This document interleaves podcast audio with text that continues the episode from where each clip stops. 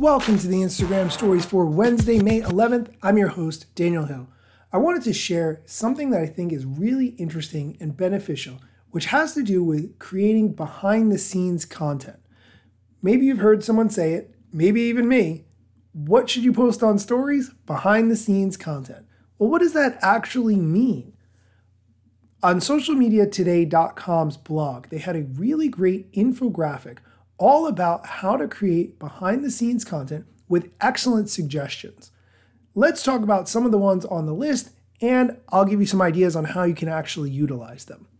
One of the 15 ideas that they give for behind the scenes content on Instagram is a peek at upcoming projects you're working on.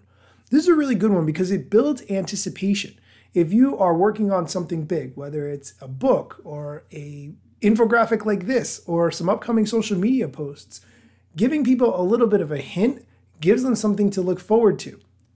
I love this concept. One of the other suggestions they make is something that I've done several times with great results. Fun facts about you only a few people know about. This is a great one. I've taken this concept and turned it into a quiz where I post interesting pictures of myself or things that I'm working on, and I make a quiz using the story sticker. I select which is the correct answer, and then people can try to figure out if they know the correct answer or not, with some feedback to tell them if they were right or wrong. This idea has gone so well that I've gotten messages from people asking who won the contest by getting the most number of right answers. I have to explain it's not a contest, and that would be way too much math for me because I am not great at math. But it's a really fun way to get your audience involved. Fun facts about you only a few people know is a great suggestion. I'm going to give more suggestions from this list, but first, a quick word from our sponsor.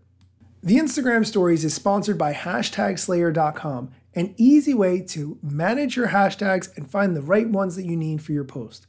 It saves you time and gets you more views. You can start growing at hashtagslayer.com and upgrade using coupon code IGStories to get your first month completely free. If you want to get there directly, you can check out the link in the show notes. And we're back. We're considering the infographic 15 behind the scenes content ideas for Instagram, which of course I'm going to share in the show notes. But one of the other suggestions that they make in here, which I love, is things that inspire you. This is great because when people connect with what inspires you, it will inspire them. It might be an object on your desk or something in your office or your workspace, but if it provides inspiration to you, chances are it's going to provide inspiration to someone else who will now feel a connection with you because you share this being inspired by the same kinds of things. This is a great suggestion. Other ones that they list here something you're struggling with and how you're working on it. It's very tempting to just show the best of ourselves on Instagram. We all do that to a certain extent.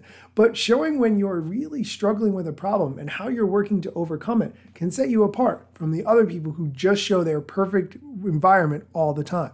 When you show how you're working on it, not only does that show that you're willing to put in the effort in order to better yourself, but it provides actionable steps that other people can imitate, which people will connect with. This is a great list. I really like all of these ideas. I'm definitely going to be trying out some of them. I will, of course, link to it in the show notes so you can check out the full list. That's going to do it for today's show. Thanks so much for listening, and be sure to come back tomorrow for more Instagram news.